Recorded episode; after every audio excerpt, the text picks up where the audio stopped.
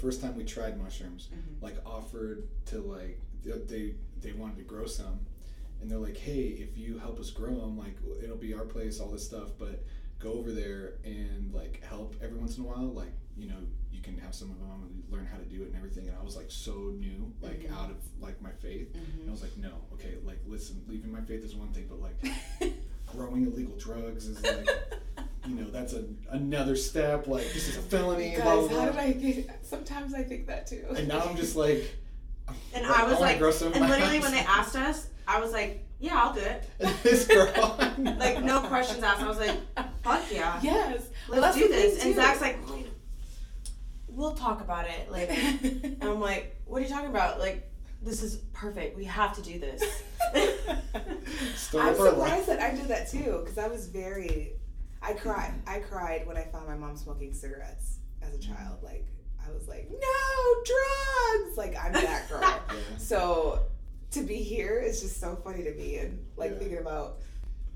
I, uh, what made us? so- I think it must. It obviously was the weed. I started with the weed. I started with edibles, and then got into smoking, and then there's no way I would have been open to shrooms mm-hmm. before. Oh yeah, I think I smoked for at least a year before I was. We tried Open for- yeah. yeah. and even so, I, you we know what's funny is we, advocates. I think we were like living the same life, but just Mhm. Separate. separate. Didn't know Seriously, each other. the didn't know each time other frames yet. are really on Yeah. point. Like you're like about a year I was smoking, and it was about this year where I started thinking. I'm like me too. That's it. Guys, So- doesn't it just feel like an honor that somehow we all kind of just woke up to the truth? At the same time, At and have each other time. to like process it with. I and think it's about part of us being a part of the collective, man. Like something's happening in the world, and it's really powerful that we get to like be the light workers here, I love it. Mm. I love it. because it's gonna be a big fucking war against darkness. I'm just thinking of like the Matrix, and like No. you know what I mean. Also, like, we watched I Am Legend last night, so that's on our. Yeah. You're like ready for. no, She- I'm not That's ready why for you're in the leather boots. I see. She was like dressed like Tomb Raider. Just kidding. so funny, man. I love that movie though. That is Have you guys seen that in a while? I Am Legend. I haven't watched it in a while. seen it. It's a really while. good. Yeah, It is good. I need to smoke and watch it. Yeah, I forget. I really did like that movie, but You'll pick up some like spiritual truths to it a little bit. Yeah. It's not like super deep or anything, but it's I'm oh, so that's cool. thankful for film for film in this time. Mhm. There's so many movies that I've turned to for comfort, just in my deconstruction, Mhm. that have just soul Mm. Disney. Soul. Oh my god, me too. I like wept. Ugh. I loved it. I was crying. I cried too. I didn't want to watch it. Molly was like, "Can we watch Soul?" I was like, "No." Can we watch? Something Gladdy else. or something, yeah. And He's learning to I was trust me. crying. But yes. Can we talk about Avatar: The Last Airbender though? Yes, Okay. all day. That's another one I've been turning to for comfort. I'm over here, 30 years old, watching cartoons in Me too.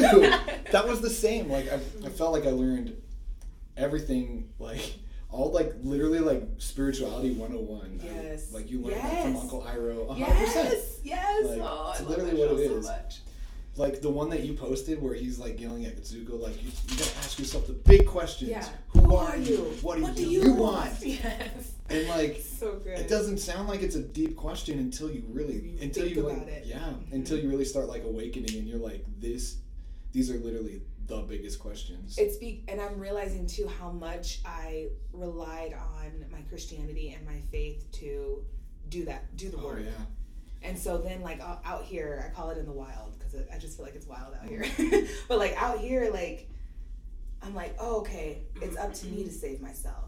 I'm like empowered. Yes. Whereas before, I was like, Jesus is gonna do it someday, like I was Yeah. really that girl, like just delusional. Mm. And I'm like, no, like I have to do this. I have to rise up for myself, and and God is with me, and this is what he, this is what he, she, it, the universe wanted for me. Like Mhm. I see it now. And That's that's what so it means to live like a divine life is to struggle through that stuff like yes. to do it for yourself to learn the like the really where your power is and learn to use it and learn to like really take a stand for your place in in life and Yeah. in the world and stuff like You know what show really depicts that philosophy really well is um, The Good Place. Yes, I I, love love, that the show. good Oh, place. Yeah, they talk about like how when you actually get to the good place, everybody's just so bored because there's no challenge, there's no struggle, there's no like cr- There's like no- expression it's- like in Mhm. your humanity anymore. And I love that when she was ready, she moved on. Mm. The, spoiler alert. If you haven't yeah. watched it.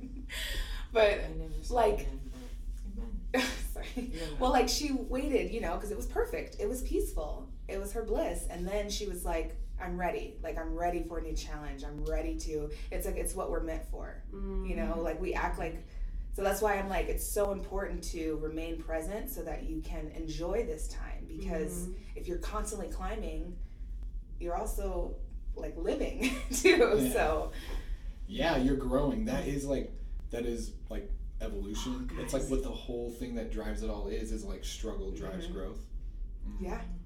Yeah, and when you're like just when you're full on like like I know as a Christian for me, I couldn't even really grow from my struggles the same way because it was just I couldn't even take credit for it. You know what I'm saying? Mm. Like it was all God. It was all God. Like none of me like empty. Yes. Like I should be as empty as humble False as humility. like, yeah as possible. No, I, I just because you don't, you didn't, you weren't there. Like you don't, you didn't take part in that. You know, didn't, like you didn't. gut through it. You know Yes. yourself. Yeah. And like become like access more of the divine nature in you. God did it for you. things. Yeah, and You so were incapable of any. I'm so done with Mhm. thinking people, the thinking that God is outside of you. That's so Me too. whack. Or there It's has so, to be less of you for them for there to be more of him. Yeah. Like Or that a part of Mhm. you that exists is not that God too. Yes. Like you have to deny this part of yourself and you have to suppress this part of your life Yes. instead of finding a healthy expression, balanced way to like live in whatever part of that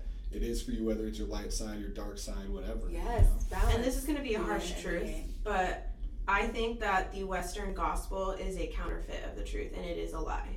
And I think it keeps people under, it keeps people sedated Mhm. from being able to understand and access their true power. Yes. And they don't want people to access their true power because then you won't be able to pay these mega churches To do it money for and, you. yeah to do it for you That's- you're gonna you'll people will stop relying on pastors people will stop relying on gurus like yeah. people are gonna realize that they don't need leaders like that they need Because themselves You, exactly. Mhm.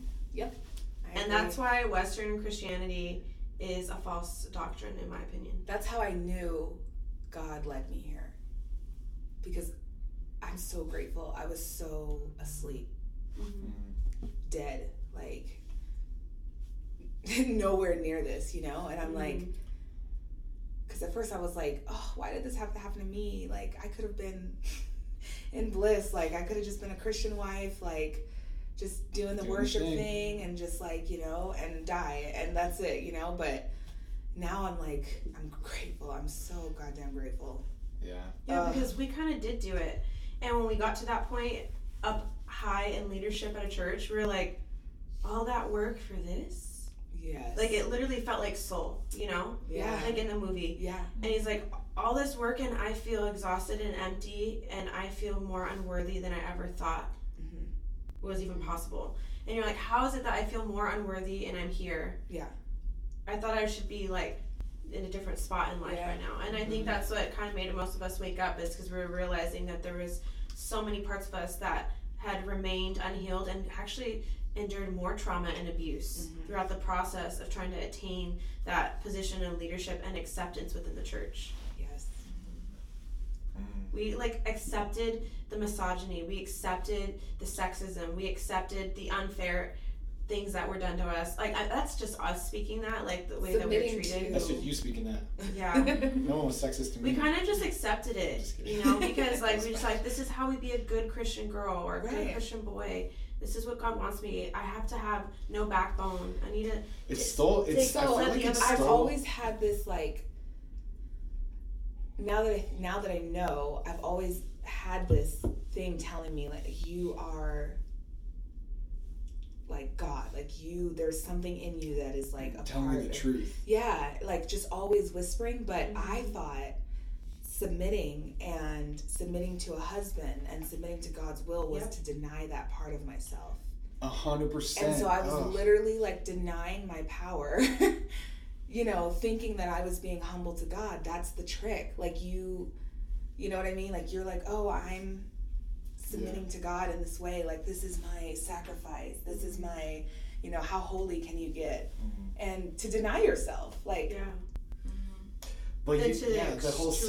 self denial thing is like, It was torment. Oh, Oh, my it's god. But it's like a weird paradox because it's true in a way, but it's like also a way that judgment happens, control happens. Like, like you should be able to deny yourself. That is a part of growing up. Like that's a part of what we see outside of Christianity. You don't have to be a Christian to know that discipline's a good thing. Right. You know that you're gonna have to say no to some of Right. your desires sometimes. But you I have to didn't know pick that. and choose. Mhm. But like labeling these these whole blanket areas of your life as as like wrong Right. are and like really making you feel like you're born a sinner you're born wrong you're mm-hmm. born bad you're born evil and like so how are you supposed to not live in guilt and shame your whole life? It's Right. impossible. It's and they're like- impossible. And there's always perfect. something to attain. here's the question Jesus though. is gonna wash you like He- clean of all your guilt. but was it mm-hmm. You was know, it in, just keep praying, keep praying until when? To win.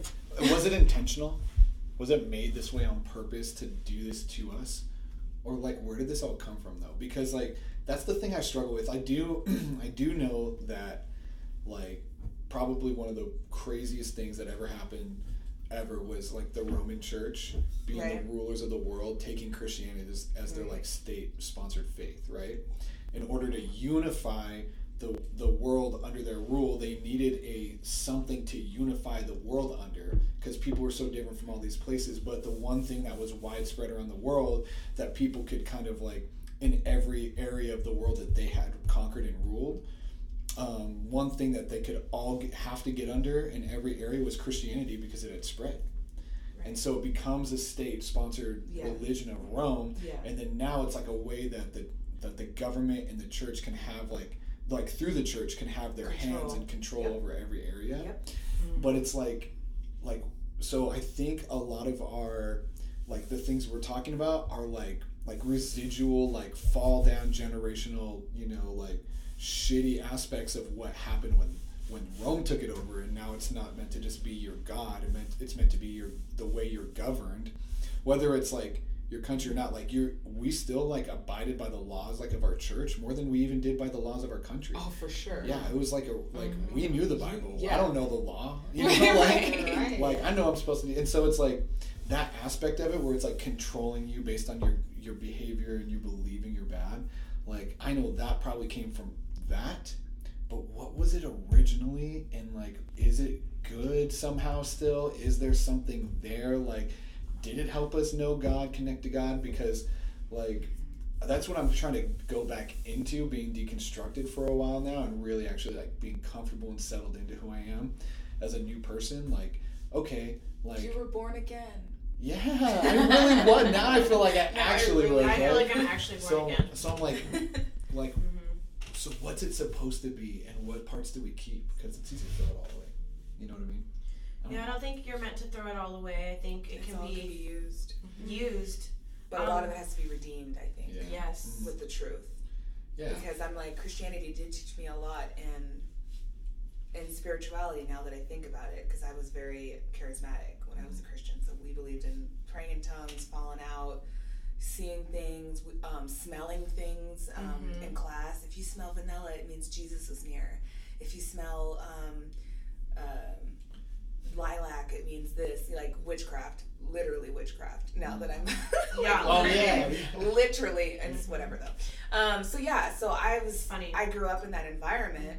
Um, so I, I and I'm grateful for it because now when I learn this stuff like out here, I'm like, oh, that doesn't sound weird. It's just like this, Mhm. you know, versus it being like I It gives you like a spiritual like foundation to be familiar with. yeah, And now when some of these other spiritual truths come out, or and Mm-hmm. you realize they're the same thing, just from a different part of the world or different Mm-hmm. time, like now you have like this touch point to connect with it. Yeah. Like I feel like it would, I know what it feels like to feel spiritual yeah, instead of like just fully integrated in the world. yes, And so it's like that red flag kind of comes up in me still. Where I'm like, oh, I don't like necessarily know the same God I knew, but I'm starting to feel like, man, very like what I'd call worldly back when I was like falling away in a dry season or whatever. Like, and now I'm like, okay, so I need to get back in touch with my with the spiritual side of, of this life, you know. Yeah. And so like I have those things still that I'm like I'm I'm still very grateful for, because it would be tough to like have lived just unspiritual, just like a normal person, like more than how normal people yeah. are. I think Going that's through high school, doing all the typical shit, Yeah. you know, whatever, getting a job, and then trying to learn spirituality again. I think we have that advantage, you know. hmm But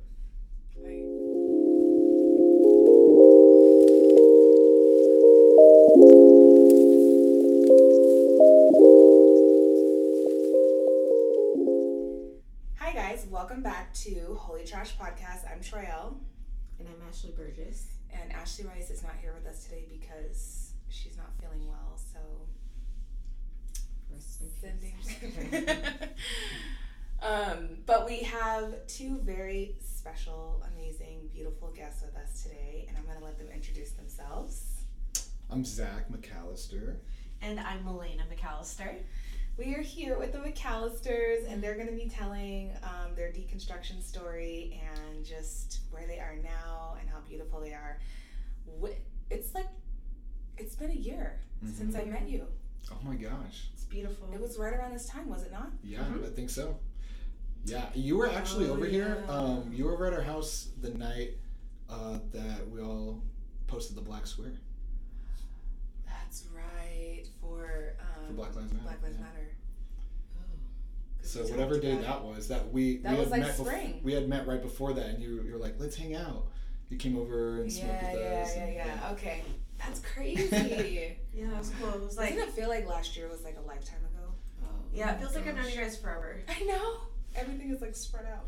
Well, like the beginning of maybe we could we'll jump right into the deconstruction stuff. Actually, like the beginning of quarantine was like like when we it was almost like this obvious transition point where it was like okay all this is changing and now we had been deep basically at the point where we felt fully deconstructed and now we felt like once quarantine hit we felt the freedom to finally like Be yourselves. like be Yeah. ourselves you know Yeah, and so like that's so that true. feel like you do it does feel like we've known you for like ever because it almost feels like a new part of our life started For right sure. at the beginning For of sure. quarantine like we're Mhm. different people yeah. I feel like a completely different person I than do. I was last year, don't you?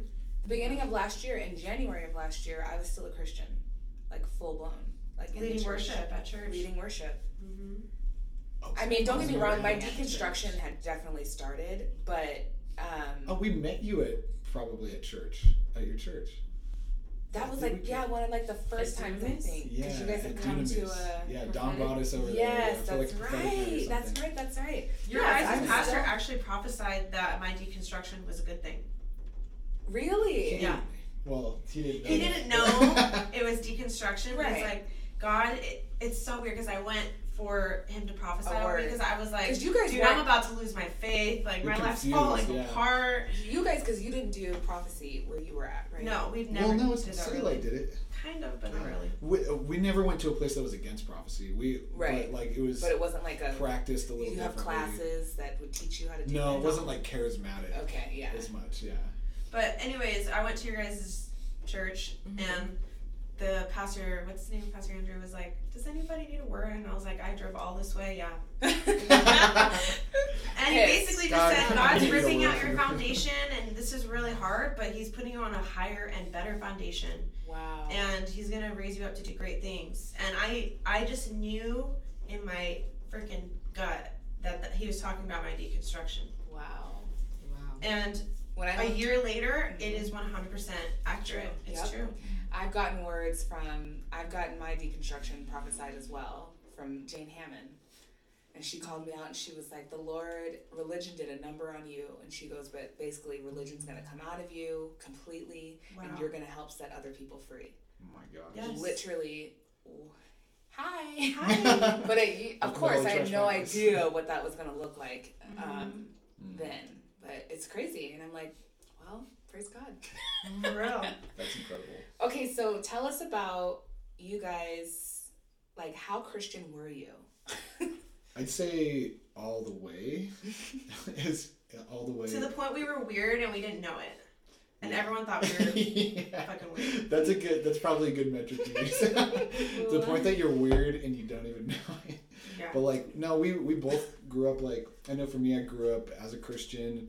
I had a legit like charismatic kind of baptism of the Holy Spirit experience when I was eight. Nice. Um, but then, you know, was like the Christian kid in high school. You know, I hung out with like my my friends at school, but always like my best friends were going to be at youth group Wednesday night. yeah. And then like, you know, after high school, went to Bible college. I became a youth pastor at 19. I was a part of a like a we were a part of a denomination that is probably like prides themselves on like how much they know and understand like the verse by verse word of Oh, God okay. and stuff. So we felt like Isn't it crazy how Christian has Christianity has gangs like that? oh yeah, Like yeah, 100%. like, like who you rep, like who your people. They're like, oh, I'm I'm with uh, what is um homeboy's favorite Vineyard. I'm with the Vineyard movement. Oh, Right. okay. Yeah. Well, I'm Vineyard's I'm bad. with I'm with you know Bethel. I'm oh okay, they're Bethely. Okay, who are you? Like we had Yeah, these That's like so true. Where we came from, they thought they were like the most humble, the most revering of the scriptures. Yeah. They thought like we respect, we actually read the Bible here. right. But they had right. so it's so funny in retrospect. Like they literally had so much little biblical education that It's it was just like these pastors had taught sermons like the like the original pastors of that movement had taught through the Bible so many times that like basically whatever they thought like however they interpreted the Bible had just trickled down into all of the whole like church movement Yeah, and basically they just listened to recycled sermons, and there was no diversity they made their thought, theology. like even in Christianity in there. So, but we mm-hmm. so we felt we were stuck in this little tiny corner, and we are all the way Christian. Um, I was a youth pastor for like seven years. Milena was a worship leader at the same church for like seven or eight years, Mhm. and then we both ended up uh, quitting at that church. We found a new church that was a little more charismatic, uh, and we were there for two years. But over those two years, um, around that time, we started, you know, smoking weed, Weed.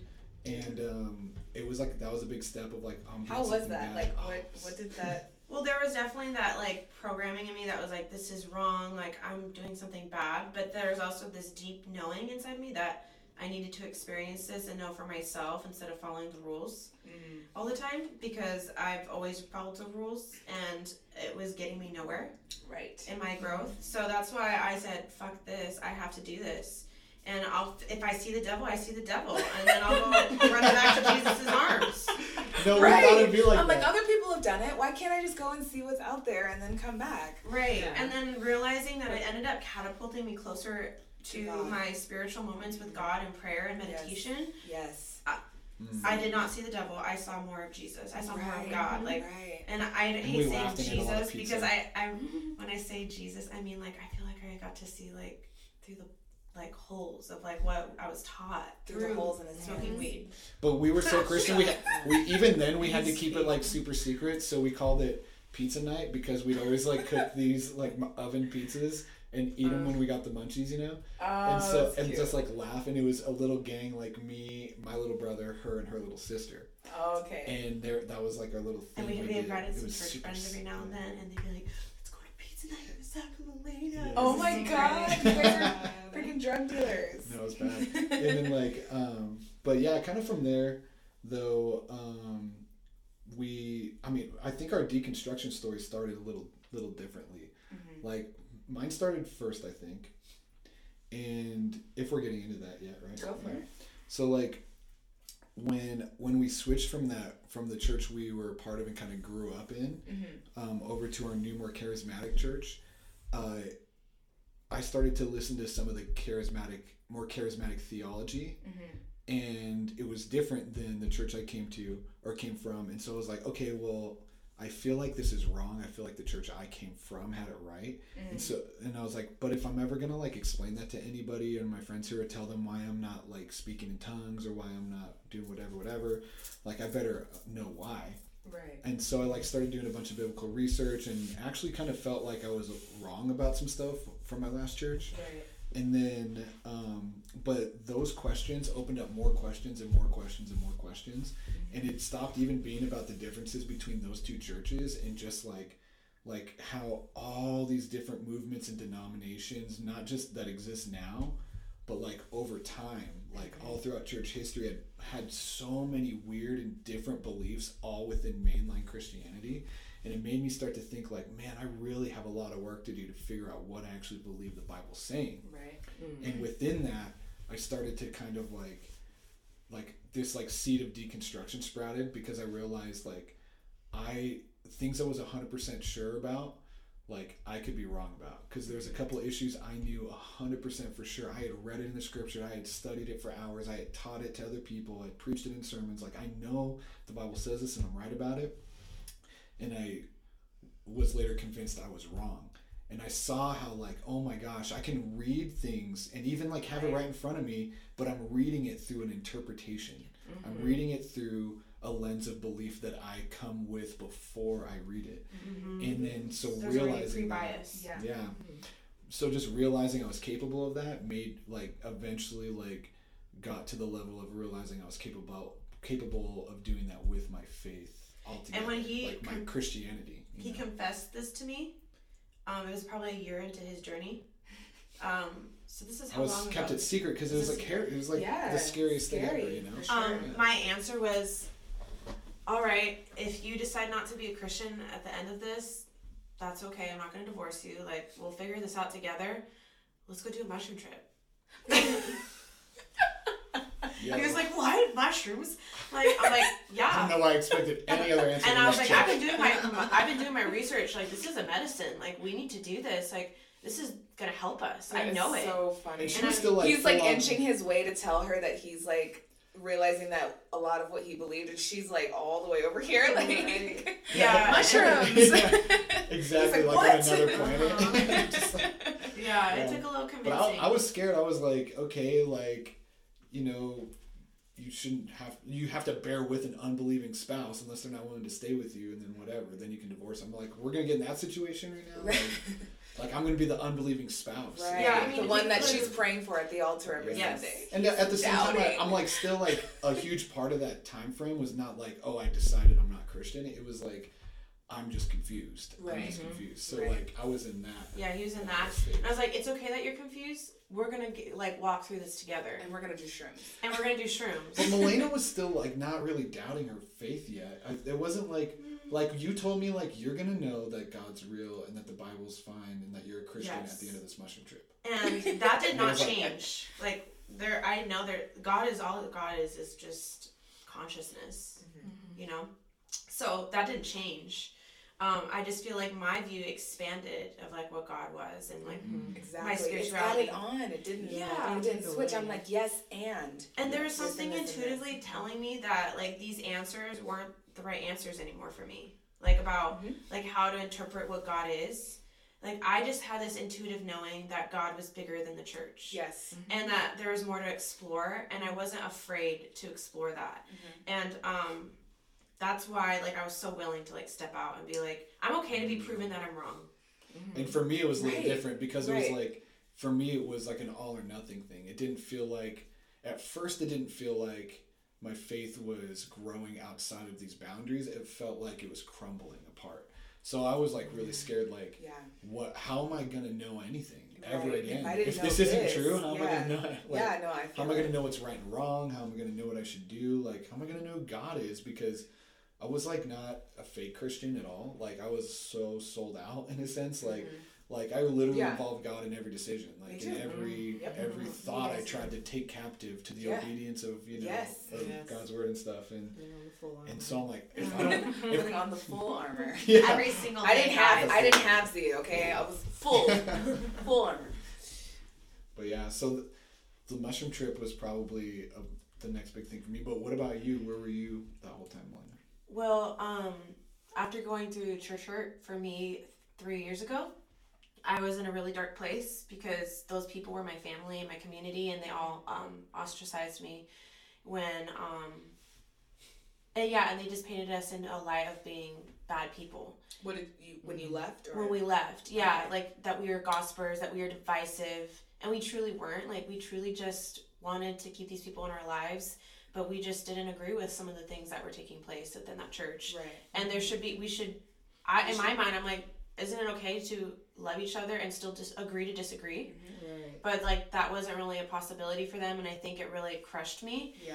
and i went through my baptism of the divine in bed at 4 a.m one day when i was like the lowest point.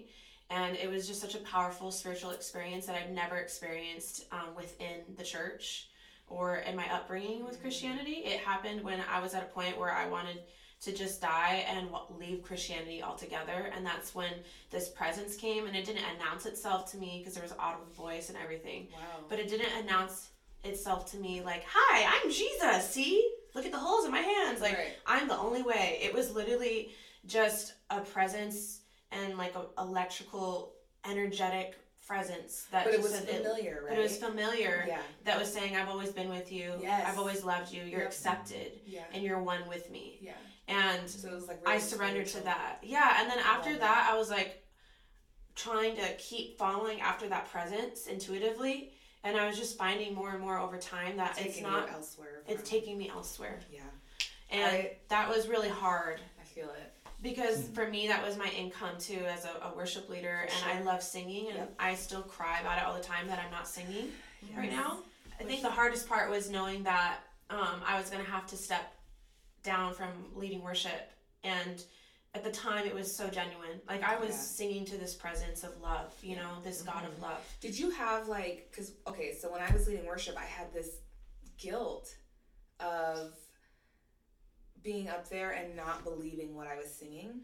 So it forced me. I had to. I could not do it in my heart of hearts because it wasn't genuine. Mm-hmm. All those times I led worship before, everything I sang, I genuinely meant. Everything that Me I too. put out there, I genuinely believed in. So like as my beliefs changed, then I was like, I can't sing this anymore. I literally, but I remember the last time I was picking songs for a set, and I was trying to find songs without Jesus in it because I wasn't sure where I was with that yet. Yeah. Mm. Like It's I had, confusing. and so I was like, it was so hard. it was so because It's at the time hard. it was like all the songs, yeah. I can relate to that. For me, that really um, felt so solidified that I could not sing these songs with um, like Authenticity. authenticity and Yes. conviction anymore. Was Mhm. Easter, Mm. Um, oh my I god, was- on Easter. and I and I felt like so bad about it, you know. But at the same time, like I don't feel bad because I was wrestling and going through a real struggle, and I was trying to sing that place from a real place. Right. and I was picking parts of the song that I did agree with and that I did align with. And I also just chose to look at like I'm being a blessing to these people and showing them love in doing this. But the time is my t- my time is run out here, Yep. Mm-hmm. and I immediately when I just knew that I knew that I knew, I stepped down, and I grieved. I had I did a mushroom trip before doing that, like step stepping down and quitting Oh, okay. and I was like throwing up. I was like mm-hmm. so sick because my body was resisting that I needed to surrender to the flow of the universe Yeah. and quit. And I realized like, oh my god, I'm giving up my whole My identity. whole life. Yeah. It's Yeah. it's the scariest thing I've ever done. It's so scary, but like once you do it, you're like, that wasn't so bad. That actually like freed me. I'm actually Mhm. surprised at how well I eased into. So my biggest thing, and I think it's because it's a part of who I am. But you know how they say like you fear what you're called to. So mm-hmm. my whole life I feared witchcraft. I mm-hmm. feared that whole concept. I ran away from it. Anything that had to mm-hmm. do with open doors, no, like no, in the name of Jesus, like so afraid of it. Oh, it's in your blood, girl. I know, literally. It's who you are. And so, like, I'm really shocked at how well I was able to just start going, what's this about? Just researching and like looking up stuff and, you know, applying it and seeing how it works and that whole thing. And I'm like, I'm really shocked because 10 years ago, there is no way, no way. But you have to follow the flow of the universe. do. And also, it's part of your DNA and your ancestry. So that's why I feel like follow your heart. That's all you can do is Yeah. Mm-hmm. being the most authentic person you can be today. That's right. I am really proud of us though for doing it because realizing how far into it we all were, like it really was giving up everything. Like you know that the change is authentic too, and that's I think part of the the what made the process a little bit easier for me is mm-hmm. how authentic I was. Then knowing that hey, like I don't want to leave this. Like I want to, I want to to stay. Like. Yeah. I, I think- like everything's here. You know, like I want to be here. This is comfortable. So if I'm really at this place, We're then popular man, like I remember one, one like the day it kind of clicked for me. Like I, I lived in fear and confusion and anxiety about it the whole time I was trying to save my faith. But there came this point where I just accepted, like, okay, I'm just trying to, to have an honest look at what I think is is the truth, you know. Right. And there was this one moment, like Which is all deconstruction is. yeah, It's just a moment to take outside of your like step outside of your beliefs and say, what is this? Mhm. Just get my cards organized. Take And- a few steps backward and look at the picture. Yeah, look at the major, and then yeah, and whatever you need to get rid of, you get rid of. Whatever you're keeping, you're keeping. But at least you know. Mm-hmm. Yeah, yeah, for sure. And I just remember like one day I travel a lot for work, and I usually get home Sunday nights, and there'd be a few times where I'd get on an earlier flight or work would end early, and I could get home in time for like the eleven o'clock service for church. And I remember getting oh, like one of those days happened, you know, towards the end of like the crazy, like the scared period. Yeah. And I was like, sweet, I really need to get to church. I'm like, I really need to be there. Like God just knew, mm-hmm. like I need to be at church today because I need to get my faith back and whatever Right. Right. Right. Right. Right. and like I got to church and like rolled in with my suitcase, threw it in a closet or whatever, and then went in and just like sat in the row and like lifted my hands and started worshiping, and just realizing like there was just just this moment where I was like, I don't believe this. Wow. This is not. This isn't coming back. like with my hands hands in in the air, like Look, eyes your closed, movement, like, like- that's how I know you're a Christian. like, say you're Christian. What is? We need to make a TikTok. Say Without you're telling me you're Without Christian, telling me you're yeah. Christian. Yeah. Yeah, the higher your arms are up, Trails the got- more with all the worship spiritual you moves, are. the- All the worship Yeah. moves. Yeah. oh my gosh. And yeah, so I just remember that day just being like, okay, like now I'm just on a new journey right now, mm-hmm. and like ex- that moment of acceptance and relief, like okay, I don't have to mm. save it anymore Wow, because the whole time I was like, I just feel like it's going down. Wow. Oh, and one more thing about that. It's probably actually why we know you is because I was waiting to I was like trying to hold on to my faith and one of the things I thought was like, you know, because I used to teach a lot, you know, and all that um, at church, I was like, I just need to do a small group. Like if I host a small group, like that's really where God God's gifted me in particular ways. Maybe I just need to use my I'm gifts again. pastor. Maybe I just need to serve more. Like Dude, give- yeah, we were literally just trying everything to like To keep hold our on. faith. which is a horrible reason to do a small group. But um Not really though. and There's, that was and you that was that season was part of confirming to me that it was over Yeah. because Uh-huh. I, I Then you couldn't- met me, and I was like, you guys. well, we, well Yeah. Dom came to our small group. right. Dom came Your to our small group. yeah. Right, and she told me, she called me that night. and She's like, Yeah. you need to meet them. Like, literally, you're the same person. Blah, blah, blah, you're going to do the same thing. Because I don't know where Dom was at. She was like, I'm not deconstructing as she's deconstructing. As I'm she's like, okay. deconstructing. hundred percent. I know. but, um, but yeah, so anyways. Yeah, like, so like she came to our small group and and I don't know what get, it was she like about caught me her. attitude about like some like small group question. Like I was like, Mm. "What do you guys think about this?" And she's like, "Actually, I don't even think that's a good question to be asking." And, Oh. She's so honest. I I don't like her. know. And then it, actually, I was like kind of intrigued. I was like, you're like, okay. actually, I kind of thought the same thing. Like low key, okay, someone honest finally. yeah. And so like Yeah. afterwards, I like talked to her and she stayed and and uh, we talked for like three or four hours or something after small group, just drinking like uh, whiskey. Whiskey. Oh, And I was like, I love okay, it. cool. It was so cool. Like she literally just like came in, and I was just like, "This bitch." I need to meet her. I want to be her best friend. I was like, I just knew it, and then I like came up to her, and she was like, we were just both intrigued by each other. It was Yeah. like just two little aliens, like. like, who are you? Let's be about? serious. Like, She's like, she's who are yeah, yeah. Because like I was like, you definitely don't fit in. Like I don't fit in, and like you're different, like me. Yeah. But like, what are you? You know, Yeah. it's so cool. And then after that, like I met you, and Mhm. We just knew like this isn't where we're supposed to be. We're supposed to leave. we got to get the hell out of here. I think I talked to you about it, but I went through like my songs during like my last period, my last time, and like I was really reaching you guys. Like I went back to like 08 Kim Walker. Mm. Like I was really trying to if there is anything left in this belief system, like the songs I was listening to, just Yeah. crying, trying to like feel Yes. how I used to feel. And I was like listening, like my song. I was like, "What in the world?" I went through like Jesus culture, like everything that like I used to listen. You're like, to. wait, Jesus culture? No. no, Can't even use I can't do it. um, and it was so sad. Like I think about it, I'm like, poor Troyelle. She needed a hug then. She Yeah. because I was I was really going man. to anything like. But speaking of hugs, haven't you learned like haven't you guys like felt the power and just being able to give yourself a hug and like love yourself through this mm-hmm. process? Because it's been hard and I've been realizing that I haven't been given my giving myself enough credit and just support and I'm learning to mm-hmm. do that and like really love myself right now and It's that's bringing me the ultimate healing. literally I went I'm going through this still, but I realize like, oh, this is how I'd be able to teach a spouse how to love me. Like there was parts of myself that I didn't even realize how to love just like hmm. all of who I am and oh. embrace all of who I am. Like how do I expect someone to do that if I can't? And so I was like, I was so grateful for the lesson because I'm like, I really thought I wanted marriage with like denying and hiding certain parts of myself and just, well, we'll never talk about that. We'll never bring that up. Like, how? Hmm. How? like, mm-hmm. so yeah. Oh, I want to talk about that. Sorry, you were going to say something. Go ahead. No, you go. I just want to talk about marriage and deconstruction mm-hmm. because I'm a sing. We're we're sing. Well, Ashley's married, but Ashley Burgess and myself are single, deconstructing. But mm-hmm. like how I always tell you guys, like I think it's so absolutely beautiful that you deconstructed together. Mm-hmm. Like that is just you can't deny, like that. It's I know it, Yeah. how is that? Man, I I would mean, describe it as a beautiful mess. yeah. Absolutely, yeah.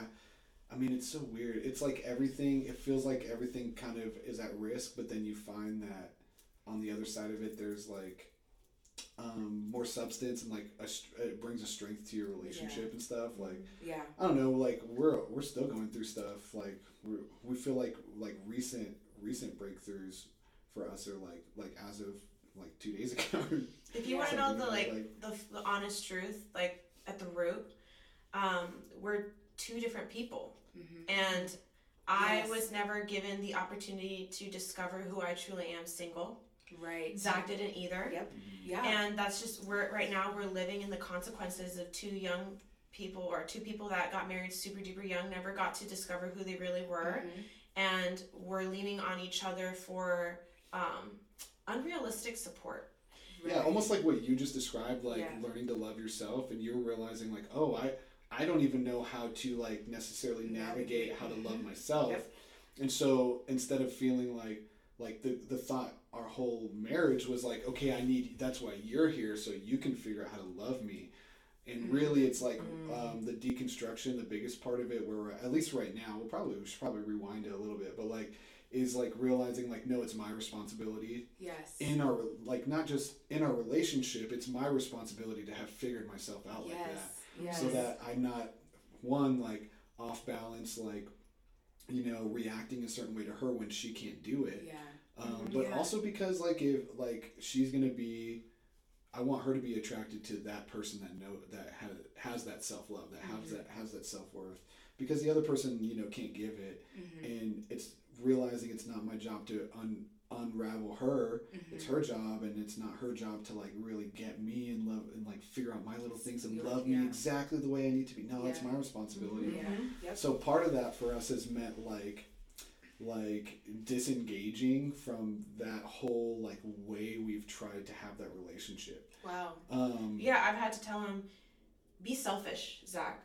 yeah. He's like, what do you mean? I was like, stop worrying about making me happy and worrying about how I deconstruct and how I end up on the other side.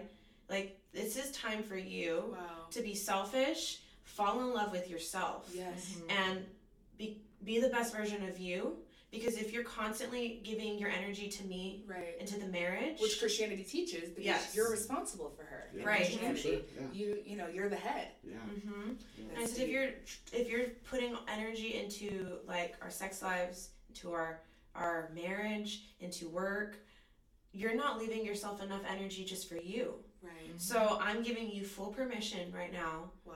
to not have to meet my needs because I can meet my own needs. Wow. And it's important for for our relationship for her to learn to meet her own needs. Mhm. So I have to stop doing it. I was like, Right. I want to be an independent woman. Right. Like I know I'm Mhm. strong, and I Yeah. don't Yeah. need you to baby, baby me or coddle me, and I don't Right. need to do that for you. Right. So let's be selfish. Yeah. because that's the most loving thing that we can do for each other. Like, And a even for covenant example- of like that's so beautiful. Oh my god. Well, like I can love even it. give an example like from this podcast. Like we've already started re- like since we've started talking. Like Right. like before that kind of realization and conversation, there would have been ti things that she said in this conversation that I would have felt like I wouldn't have been like, oh, Milena, you should not, you shouldn't have said that. I wouldn't have said that on the like, but I would have felt like, oh, maybe I should bring it up again and try to like bring some clarity or like reorient it so people don't. It's like no. I'm just gonna let her be who she is and like be Mhm. unapologetic and like I don't need to I don't need to protect her from necessarily necessarily like the the world, and I don't need to protect the world from her, and I don't need to Mm-hmm. Like like mom this perfect relationship between her and everybody. Wow. Like like I can just let her be her. so like, much like responsibility. I'm just thinking about like that's how much you carried before. Yes. you oh, know? yeah. Like all the men out there who are carrying the responsibility of their family, the salvation of their family, Mhm. because ministry starts at home, and it's like Mhm. so unhealthy But it's and like trying to force people Mhm. to to fit this standard, this mold. yeah. Yeah, You it's just exhausting. We're just at this point too where we're realizing that the way we have done our marriage in Christianity and as kids, it doesn't work. we fight too much. We're resisting each other. We're not in alignment. Mm-hmm. But when we've learned to take our own autonomy and our own power and our own responsibility for our own mm-hmm. selves, like then we can just float through life together like more energetically and naturally and Yeah, organically. you got someone that you look out for and they look out for you, as in like we care for one another and I'm here for you, but we're also doing our own thing together. yeah. Doing our own thing together. But do you think it's weird that we deconstruct at the same time? Like, No. I is think that like a spiritual thing, or is that just like a regular just coincidence, or Mm. I think we it- trigger each other somehow to? I have no idea, but I would suspect, like intuitively, that I think that this was part of the master plan all along, and maybe You like in the movie Soul, you such know, a like time, like you needed each other for mm-hmm. real. yeah, maybe like in a past life, like we planned this, or I don't know what I believe about that stuff, but if our souls are outside of time and space, and Yeah. we like orchestrate what our lives are like and what the lessons that we learn in life, yeah. then yeah, sure, this was meant to be. This is part of the master plan I the whole definitely time. believe it was meant to be. Because um, Ashley and David, they deconstructed together as well. Mm-hmm. Oh, really? So, and I think, think she said it was David who started smoking weed first. Yeah. So it started with she weed with them still too. like, Yeah, it starts with weed with everybody. It's so That's funny. It really is is a. It gateway really drug. is a gateway drug. Just say no. I had already, I had already deconstructed before I started smoking. oh, okay. Oh, But that's because I. I guess couldn't. forget that then. I'm just it's kidding. not a gateway. I'm just the exception. You're the exception. She had already like had those thoughts. Well, I mean, I had already too, but we just solidified everything. Yeah. I would have a thought, and then I'd smoke weed and be like, "Yeah, that's it." I feel like I wouldn't have called myself like deconstructing, but like there's, I mean, there's something that happened that like made me a little more willing to try smoking weed. You know, It was it's deep. probably it was probably the beginning of deconstruction. Yeah, it was Milena. She's a bad influence in the best way. I'm so grateful for weed. Me too. Me too. too. I'm so grateful. Oh my grateful for gosh, it. So much fun. I'm like, I sound like a total pothead, but I've had like It's really deep meditations, Oh like my powerful God, ones. Yes. I had this one where I forgot who I was. I didn't even exist anymore. and I love it. and it freaked me out for a second because I was like realizing like where am I? Because I'm literally nowhere. And I was mm. snapped out of it, and I was like, "Oh wow! Thank God that weed really took me deep today." What strain was it? It was sativa, Oh. But I don't know the name of it. I forgot. I actually had a really crazy Kush or like something. like thing like that too. When I was really high one time, I think it was was it edibles. Anyways, like I had like a childhood regression thing, like where I like was looking at myself and like thinking about the things I don't like about myself, and then I went back in my mind to like every stage of like Mm-hmm. younger me, Mm-hmm. and just like thought about that person and decided I loved that person the whole way back Yes. down to like little annoying little kid, you know Mm-hmm. and like I I decided I love that kid, that that like that little baby, that toddler, that child, that you know little weird in between, that Right. teenager, that young man, like like and that man, like I did that once on That's really cool. while I smoked. Very healing. Everybody do that. That's why I'm like, after I smoked weed and I had these amazing breakthroughs, I'm like, why is why was this so bad? I know, I think. Well, uh, maybe that's. but some point. people, some people it goes really bad. That's true. I've tried That's to like true. get my. There's been people who've been like, no, this is good, and then I realized like, okay, It's not. Yeah. It's Not for everyone. Yeah, not for everyone. that's me. Yeah. You gotta trust your gut. Mhm. but it's probably for almost everyone. So it, it, it is a little bit in small increments. What I have noticed though that if um, not for everybody, but there are some people where they don't like to be like they like to be sober all the time because they can keep themselves boxed in. control. control. Yeah. So like yeah, so um, so those people never have a good time because then it's like all this stuff comes up and it's like and I'm like oh you little bared your soul you didn't like it huh because you're vulnerable you are Hundred percent. Yeah. so vulnerable Hundred. I think that's why people have bad trips is because they're not comfortable with themselves yet. Yep. And they're not safe going inward yet. Yep. That's why when I say it's not for everyone, it is for everyone. but just at different times. At different you can't rush people's time. That's the thing. And when you do, it's not good up. What are your guys' thoughts on heaven and hell right now? Um, I think that hell is a state of mind still. Yep, me too. Um, and I think Cool. it's it's here on earth. Like I Like think you it burn in hell. It's eternal conscious torment. Yeah. No, I'm just kidding. forever. Um, I think it's we cre- we're creators of our own reality, and you make the choice of like how you want to live your life on Earth. I think heaven is meant to be here on Earth. Mm-hmm.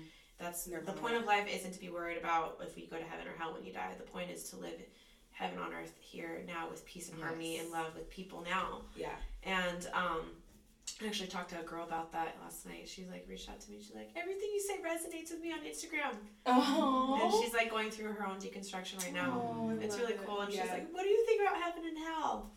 Got to talk to her about that a little bit. It's cool. What if the point of like, what if the point of it is that we don't know and there's no way to know? So Yeah, you just no way have to to know. just like you have to live now. you have to live now. You have to live outside that mindset, and then you have to like Trust. like I think maybe the only thing we actually have is that inkling that it's better for you if you do things is right it more you know right according to what you can do right Mhm. and it's worse for you if it's like you know you you go against what you know is you should be doing Right. you know?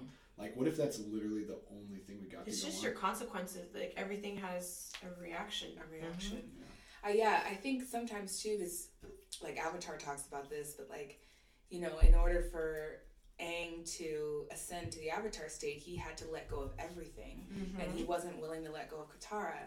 And didn't Iroh like congratulate him and say like, I think it's, he chose it was a wise choice Yeah. because you chose love versus like a sinning. I'm like, if the point for us here was to not be here, why would we be here? Exactly. Exactly. So like eh, Why sometimes you here? have to sometimes you have to cut it off and say it's okay that I don't know, and when it's time I will. But this has been one of the difficult parts about my deconstruction is like, I, so that whole, I agree with that whole like line of thought where it's like we're supposed to live in the now. We're supposed to live here in the moment, and that makes me feel like we're supposed to like those those things that I was like always suppressing in myself when you know as a Christian like I'm meant to experience more. I'm meant to like like Yeah. you know have some. I'm meant to have fun. I'm Yeah. meant to like you know feel Explore excited. I'm be- meant to like yeah.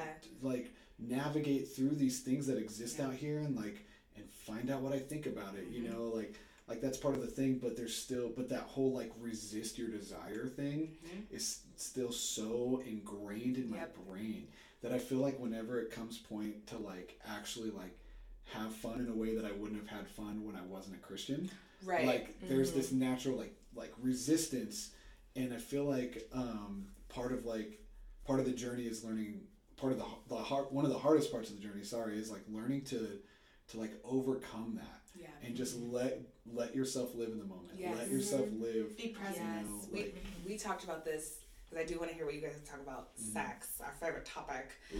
But we had talked about this because p- part of like the indoctrination of like uh, purity culture has ruined being able to be in the moment during dating Mm-hmm. because you're always thinking future mind you're always is this my husband is this you know da da da da da instead of just taking and enjoying what you have like right now it's like constant and you just have to keep and it's like and we're literally it's i can't control it. It's like it comes out of all of us and we talk about that like it's, it's hard out here. Yeah it is. It is hard out here. Yeah i mean i think like i think i definitely look back and i wish i would have just been present enough to to fully enjoy those moments as they came. Like Mm-hmm. those Yeah. like movie moments they happen in your life sometimes Yeah. you know? And you're just like you're like this obviously like like these are the things these are those precious moments that kind of stick with you Mhm. and like either either having to like resist it or having to think like oh well it, this isn't fulfillment it's when we're married you know Right. like it's when we're living wow, in this wow, kind of lifestyle yeah. it's when we have this position or whatever like Mm-hmm. and yeah like not not being able to stop there just park the car and freaking enjoy yeah enjoy that moment you And know? there's so much like wisdom that I think religion, like in Christianity, would, would teach us about like protect your mind, body, spirit, and soul. You know, Yes. like protect that. Like don't just because you are a temple yes, you're you a temple. literally are a temple where a spirit dwells Mhm. and i truly believe that still so now i'm like oh i get it because it, it's like a contradiction. Like con- Christianity's like this body, you're not gonna have it. You're going to heaven. You're gonna get a new body. Mm-hmm. Yeah. So then you're like, okay, so then why fight so hard to, you know? But now I'm like, I get it. Like this is my vessel. This is like protect this. You know, mm-hmm. your mind, your soul, what Your what spirit. what you let in. like if there's sure. a person that you know is like not a good person, why would you have sex with them? You don't. Right. exactly. But if you're connected energetically with that person and they're in a s the same place as you, an energetic alignment of love and harmony Yes. and peace and res- mm. self-respect, Yes. and And it's a good exchange. it's a good exchange. Why would that? Why is that wrong? It's a learning Right. experience for both of you. Exactly. And if you guys are mature people, like what what's the harm, mm-hmm. right? And I think Right. that Christianity is like it's only bad and it's always always bad unless it's you know marriage. Yeah. Mhm. And that was If you have all that, then why can't you just do that married? If you Right. if you have all that, why can't you put the mm-hmm. ring on it? And it's like it's beside the It's point. because you can't Yeah. do that until you put the ring on it, and so and why and who's to say that some of that stuff at least is not for this moment in your life? You know, Yes. Right. that beautiful connection that Yeah. you you could have, mm-hmm. like that yeah. that like moment of empowerment of you know for each mm-hmm. other. Mm-hmm. That We waited for that magical moment on our wedding night and it didn't happen. like we were so lost and so scared. the, And the sex magic was- didn't happen. The magic didn't happen. Well, the sex happened, but the magic didn't happen. It was just awkward and weird. And we were so disconnected from our bodies Oh. and so like Oh, um had such a, a like a resistance view of sex and had so much shame around the few mm-hmm. sexual experiences we did have right. that it, it was like the perfect recipe for no connection Yeah. you know And I know some women in the church that were like didn't have any issues with it. and They would orgasm all the time apparently. Like me, I was like, I wanna oh, hear it. How Record like, it. How are you orgasming all the time? Like I, I'm not. I'm so they, like like I feel ashamed. Like I feel closed off. Right. Like I don't know how to open up to my husband, and no one taught me. And then, It not, oh, sorry. Go ahead, didn't say it. I was gonna say, but then you put that on your partner, and a lot of times it's work that like we have to do too. Right. But like if you don't know your body and you're scared to touch yourself, like there's all these. Mhm. Oh, Yeah, for real. Honestly, it's literally setting you up for failure, Mm-hmm. and that's what makes me so upset. yeah Because I I do believe that there's power in sex and just like that whole energy. I it's the most divine thing that obviously we all can engage I in. agree. And I feel like, of course, it would be, you know, that would be the fight of just controlling the mind so that you don't enjoy that, that you can't see it for what it is, basically. right. Mm-hmm. yeah and by the way guys i think all those girls at church that say they orgasm every time i think they there's a really solid chance They're lying. they no they don't know what it even What an is. orgasm Truly is. Dude. I just Yeah. watched this TikTok. Wow. Oh my God, you're right. And uh, this lady said this couple came into her, she was an OBGYN or something. And a couple came in and they were like, We're trying to have a baby. We can't have a baby. And she was like, Okay, like walk me through like your process of like, what do you do when you're trying to have a baby? And basically, he would finish in her belly button and thought that that was how you had babies. And someone in the comments was like, "This is what oh purity culture does to you. Like you know nothing." And so you go." So you're telling me the that's not of how you get a internet? girl pregnant? They're like, "All this time we were trying." Fuck, did you never say anything? but Gabby said that he would like finish on her stomach and then they like scoop it into her belly button. And they were like, "Why is she not getting pregnant?" And I'm like, That is That's a very so disturbing story to me. like yeah, maybe in the 1950s, like "No." in some small country town, but in 2020 with internet, Crazy. how? How? I don't, Gosh. I don't know. blows don't my understand. That blows my mind. Damn.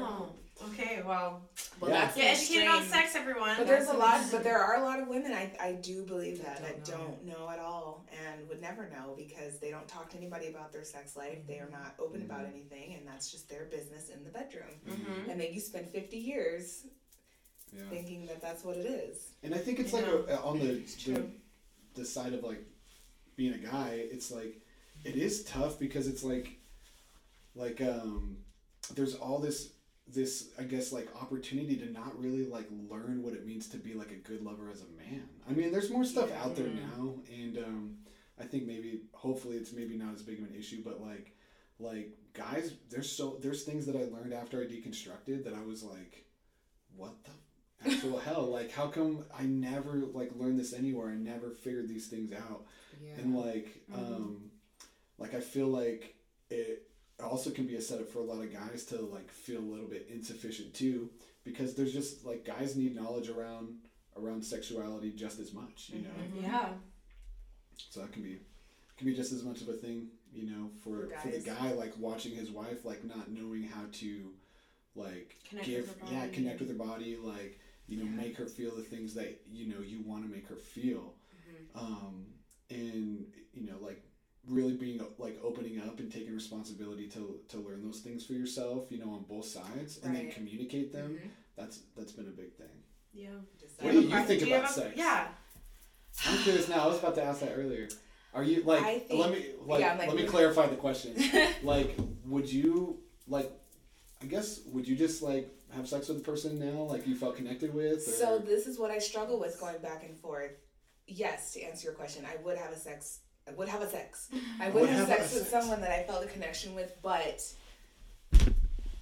I feel like I want to be connected mind, body, and soul. Like I want to have like cosmic sex. Mm. And I know that's not like a realistic thing all the time, but I just want to have that connection because I feel like I've had to compromise in things that I've wanted in the past.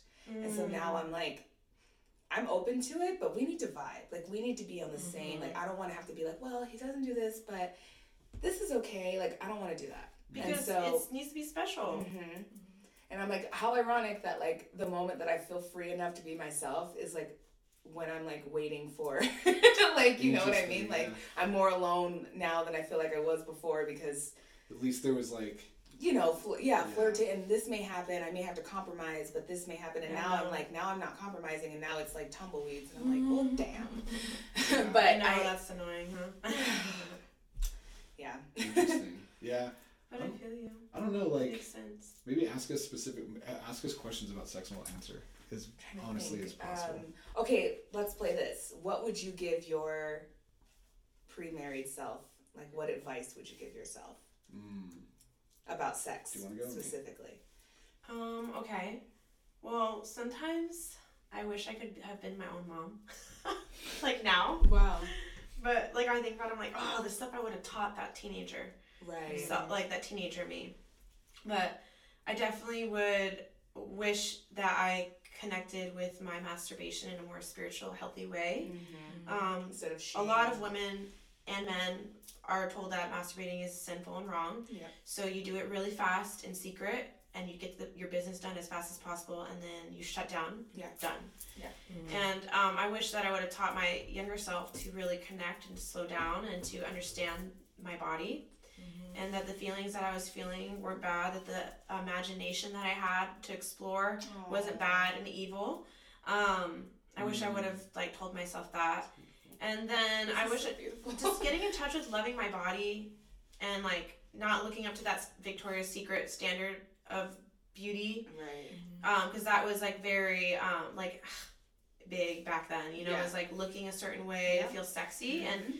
um, there was no voices really in our day that were promoting body positivity Right. and look There at yourself in wasn't. the mirror dance naked in the mirror i wish i would have taught my teenager Oh, self my dance God, naked in the mirror so be sensual it's okay to be Yes. sexy on your own and love your Yes. body Mhm. and be connected with your body and i feel like just knowing that Mhm. which i will teach my daughters that Yes. That would have prepared me for my sexual encounters because even in my mm-hmm. sexual encounters i was so fixated on how i looked like do i look mm-hmm. sexy do i smell good like that i was so disconnected from my own desires and wants Wow. it was all about like do i look the part for this Wow. person to desire me wow. am i wanted am i desirable when if i would have just had desire or already loved myself Mhm. I would have been able to enter those sexual experiences with a totally different confidence and So good. an appreciation for Mhm. those moments. Mm. So, So.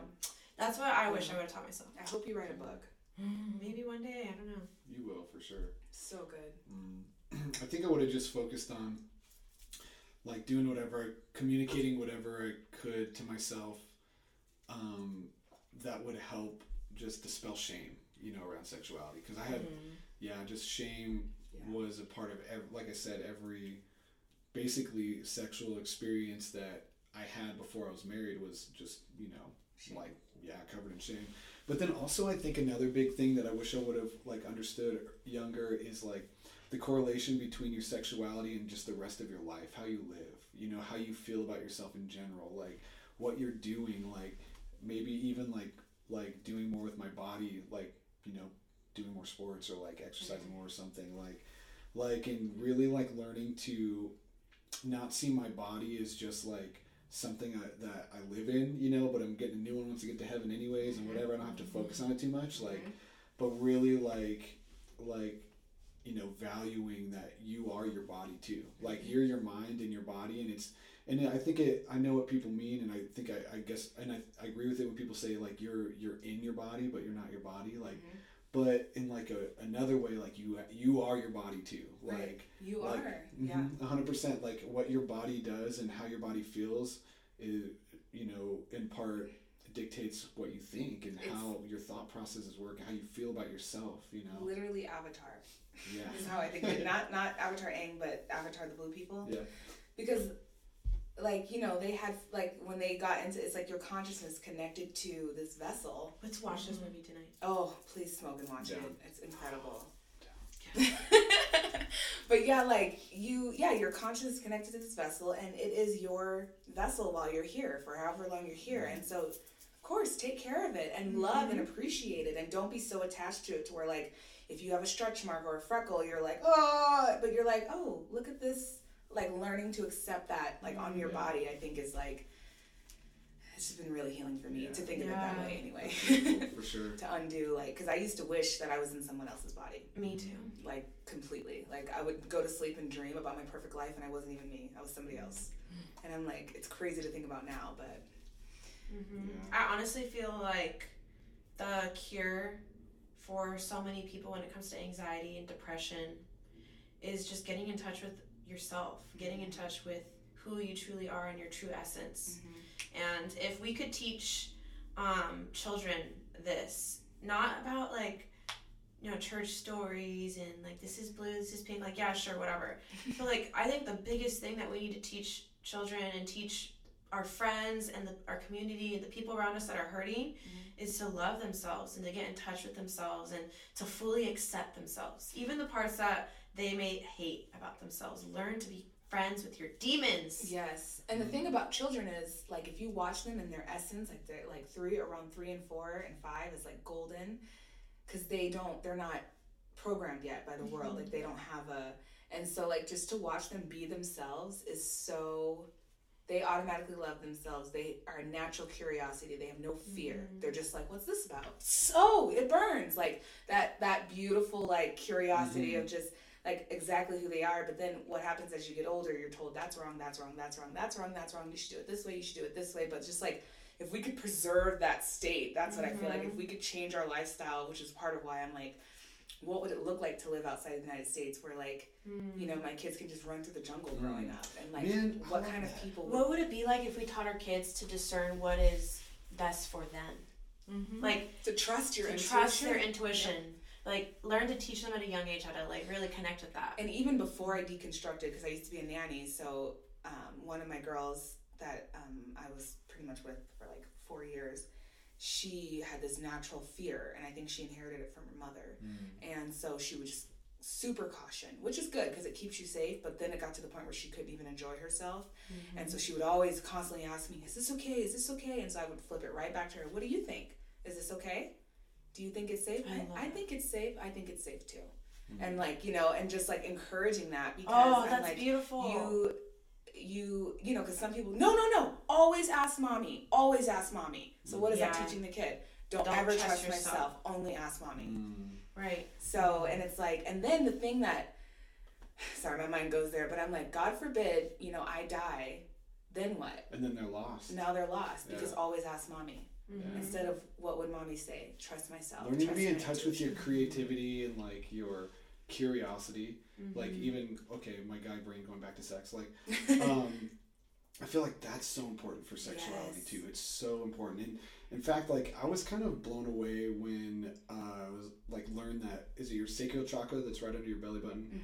Mhm. Like here. that's like your Right here. center for creativity and it's like your Pleasure. curiosity and your Mhm. pleasure, right? Your- and um, like it's so connected. Yep. Those things, like feeling If, good about if yourself, this is having blocked, fun. then this like you notice that they're. That's why you have to clear Mhm. them because Yeah, you have to clear 'em. you can't. It's crazy how it like works different fun. It's like a string. Like if you if this is not working, you're not going to get to the creativity and that like fun. That's why mirror work is so important. yeah. Mirror work. mirror work, just dancing in front of the Oh, mirror and just like consciously like putting like opening up that I did with that the yesterday. hips. Yeah, it's It was so healing. I was crying. I was laughing. I was just Beautiful. going with it. It was so great. It was like such a great modality of healing. mhm. I was also gonna say, have you guys ever done mushrooms or smoked weed, and then done like a chakra balancing meditation? And no. you need to do it. For me, when I do it, I can literally feel electricity, like a voltage of electricity, or I don't know how to describe it, but like a electrical current. Um, once I open up the root chakra, the sacral chakra, the solar plexus, the heart, you know, as I go all I the way up. I can feel the areas that are kind of closed off, Yep. and I have to where I need to work on a little bit more. And then once I start to open them up, it feels like a rod of electricity, like the kundalini. going through me through the, and it goes out the top of my head, Yeah, and it feels like it's spraying out like a fountain out Yeah. the top of my head, Yeah. and I can just feel um, even like really powerful energy kind of circulating around me like Mm. this Mm. like around me like a halo and it's just like all the way through me and it, it's very powerful and i don't know if a lot of people can Was that on shrooms or was that on weed? both So i've done it on both But which one came first? weed So weed, and then you felt that same thing, and then you did shrooms, and you felt it again. yeah That's awesome. and um, yeah i just recommend doing it because i don't know if maybe i just have like a special innate ability to like sense energy and does. feel it Yeah. Yeah. but like try it because for me i, I can totally get that experience Yeah. and there's nothing like it almost feels like sometimes too when i'm doing my kundalini breath work Mhm. i'm like spinning but i'm perfectly still Oh yeah.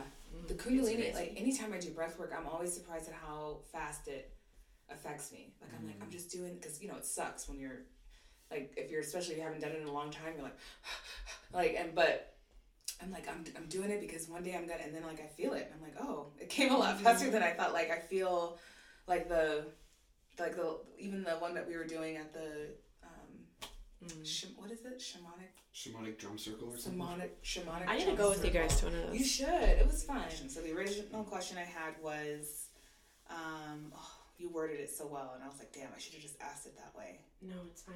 It was um, basically your deprogramming. Like, what, what did that look like for you in giving yourself permission to explore marijuana, explore shrooms, explore sexually, explore whatever? Like, what, um, like, how did you combat that? critical voice that programming that's like Christian no this is programming. wrong yeah like what um Well, the key to to that is is simply just awareness. Um, that's why um, meditating. That is why um, and what's the word mindfulness is such an important practice, um, and that is kind of like the key to being able to at least be aware and conscious of that inner critic, yeah that old programming. Yeah. And once you're aware of it, you don't have to go in in alignment with that cycle anymore. Now you can go, oh, I have a choice. Like I'm not going to allow shame, guilt, fear to hold me back anymore because I'm aware of it. right But you can't really break that cycle and break out of old programming if you're not practicing mindfulness and meditation and just practicing simple awareness of your emotions, um, or else you're never going to be able to conquer that battle. And like So- you were saying before too, that like not being afraid of what people thought of you, like trying to overcome that, Mm-hmm. you know, is a big part of that. And you experienced Mindfulness that on helps me- mushroom trip recently, right? Mindfulness helps me be aware of my personal inner struggle and conflict, which is constantly trying to win people's approval. same And that is why I've been very private on my social media because I'm I've been afraid of what people are going to say to me, what they're going to judge me to be. And um, this was my last mushroom trip about three days ago. Was wow, I'm aware of that now. And And what can it. I make some steps to move forward and trying to do the opposite of that? And that's simply all it takes. It's just some awareness and then taking some practical steps away from the fear, away from that. How's that felt since you? Because it's, It's literally been like a few days. You started being really public on your Instagram. yeah It's extremely I love it by the way and people are the right people that you're meant to help, that want your help, will reach out to you. Yes. Mhm. Yeah, that's what we've learned with our podcast too. Is Mhm. like because we were like, oh God, they're gonna know what we're talking about. They're gonna know, da da da. And you know, there was all this fear, and then slowly but surely, people were like, hey, this episode really helped us, or this was Mm. like, and then it was Mhm. like, oh, we are like, just It's powerful, right? It's Yeah. so ex- it's exciting to finally walk in your full power and confidence of just being yourself. yes, And Yes. you know, you're never gonna have people that fully love you or appreciate you or accept what you have to say, but then there's a lot of people that will, and Mhm. that's you just keep doing that. and that's what you're here for. And somebody said, um, just like normalize and recognize that you're not going to be for everybody, and you shouldn't want to. mm-hmm. And that really liberated me because I thought I should be for everyone. Like I thought, like Me too. Cause especially because Christianity, it's all one belief. So it's like, why wouldn't you be? But it's like, no, I'm only going to be for a group of people. And if you don't resonate with this, it doesn't work, then keep moving. Like I, I'm not holding that like responsible anymore. Like I'm not taking that on anymore. I'm not. And it was so freeing. Mm. What about you? So your critical.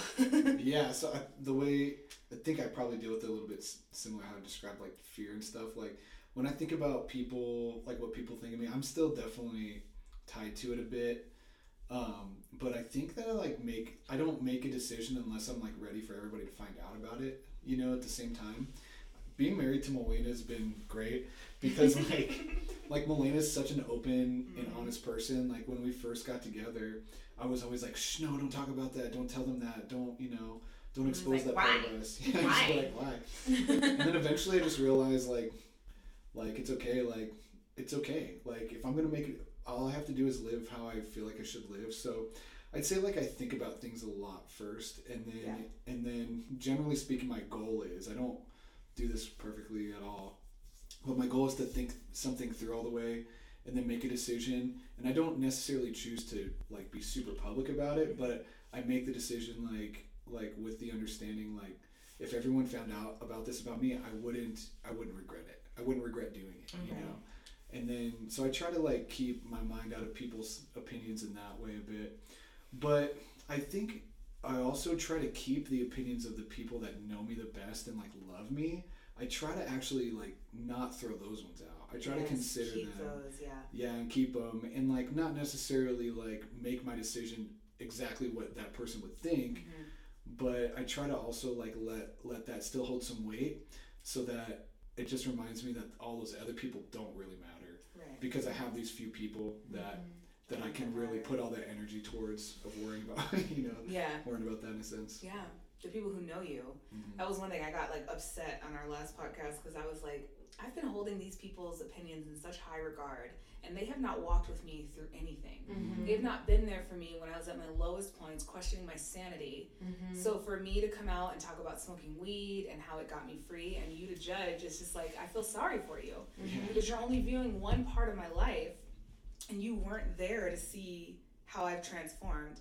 And that's what's so annoying about people and their idea of deconstruction because they're like, oh, you used to love God so much. And I'm like, Yeah. honey, if you only knew. If you only If knew. you only knew the like the love of God that I feel now compared to where I was and where my Mhm. understanding was. Like I was literally I feel like another avatar reference, but I feel like in Christianity I was like in the Fire Nation. Like just Mm. loyal to this That is so funny that you connected thing. the Fire Nation with church. Christianity. Me too. I did the same thing. And so I'm like, yeah, like I feel more free and healthy than I've ever been now. Like, I will never go back to that, like mm-hmm. ever.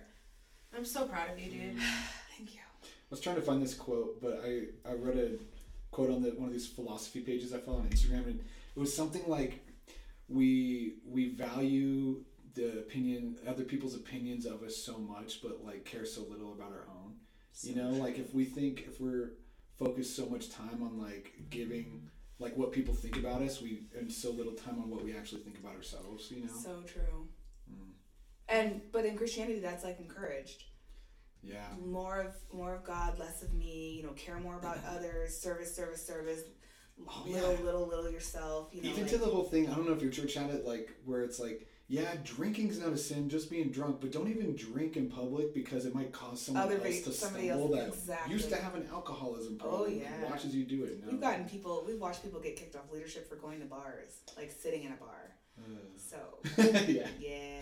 So weird. Okay, so what advice do you guys have for people who are deconstructing right now? Um, maybe they're at the beginning of their journey, um, or just like what really helped you or stuck out to you, and what would you tell someone? And include resources, podcasts, books, things you've done, substances. Just kidding. All of them. Um, yeah, I think the things that that I went through that were the most difficult that I wish people had, that I wish I had people to, to tell me and encourage me, you know, with these things along the way would just really be like, firstly, like it's gonna be okay. Yeah. Like you're like it feels like you're losing everything, Mhm. But really, everything's still there. Like the God that the God that you experienced in your Christian life is not gone. It's just your understanding of Him, you know, now being maybe the universe, her, Him, whatever. Like your understanding of God has changed, and your framework for understanding God has changed. But that miracle was still real. Mm-hmm. That coincidence that you attributed to God was still, you know, God. That was still divine timing. Yeah. So don't feel like you have to lose it all. Um, but even when people go like the atheism route, like there's still there's just as many answers on the other side. There's just as much community on the other side. You know, there's just as many good people you're gonna meet. You know, things that are gonna come in and out of your life. It's all gonna be the same. And I'd say in addition to that, um, one of the things I was most afraid of is, hey, after I deconstruct, like, am I gonna lose the Holy Spirit? Because like the Holy Spirit is the one responsible for all these qualities in myself that I see as good. Yes.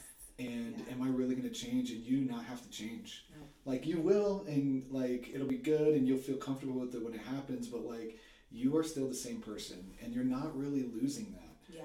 Um, you can, you are still you. Yeah. God is still God, and everything that has always been real is always as real as it's always been, even if your understanding of it all changes. So just take peace in that, and know that like there's there's almost like no one that I know that has gotten to the you know on the other side of this journey and felt like they lost it all and didn't gain it all back plus more. So you know, like I agree with that. For me, I would say that to those that are going through deconstruction, the best advice I could say is enjoy the ride. It's exciting. Um, but then you also hit a point where you're scared and you're rethinking and you're screaming in the sky, Where are you, God? And you're mad and you're bitter mm-hmm. that you invested so much time into, you know, maybe a religion mm-hmm. or a belief system that held you back and you're screaming and beating your chest at the sky. And my best advice to the person that is going through that struggle of being in the darkness is that that stillness has always been there to remind you to go inward. Like there's no audible voices outside of you that are guiding you. There's no person outside of you that needs to guide you. That guidance has always been inside of you and you don't have to be afraid that it's leaving you. Um, you were always meant to tap into that power that resides within your spirit, within your essence, within your soul. And um, when you're frustrated, you don't have to be at the sky. Sure, do it. Express anger. You're grieving the loss of your religion, but you're also gaining your power and your divinity through it. And that's the whole point of the life of Jesus was to, to help us be in touch with our own personal divinity as sons and daughters of God, of higher consciousness. And um, don't be afraid of how you're going to end or how it's going to turn out for you in the end.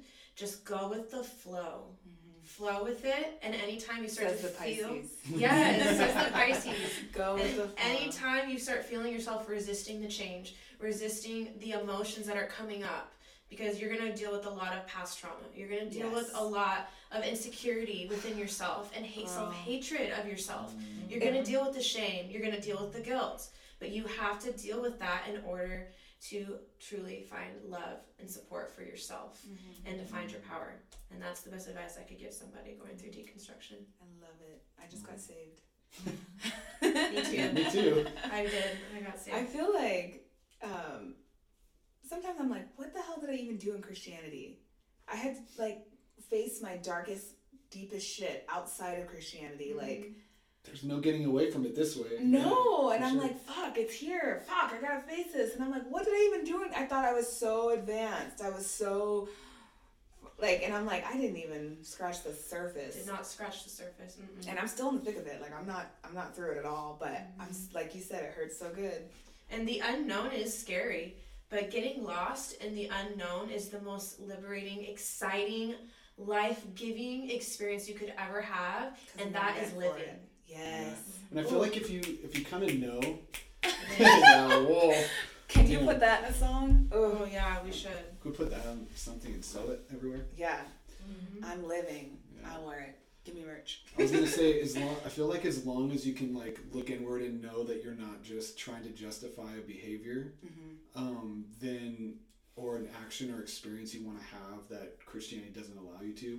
If you can know your your reasons for deconstructing aren't those, then you can like trust that little tiny part of you that's nagging at you that you can't help but feel like is kind of good and kind of right that's telling you that something's different than you've always seen it to be. Like that part of you is spiritual. That really is the spirit in you, like Yes. Mm-hmm. crying out for truth. That part, like it takes a lot of courage to to really start to trust that that little voice in there is actually the divine in you, wanting you to you know become free in God. You know, truly free in the divine.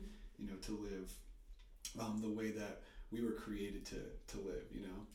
And I think one last thing that I would add too is um, I see a movement of people that are deconstructing, and I don't get me wrong, I think it's so valuable and important and healing to feel anger and to feel grief, the the feeling of grief and Yeah. sadness Mhm. for like the church abuse that people have endured.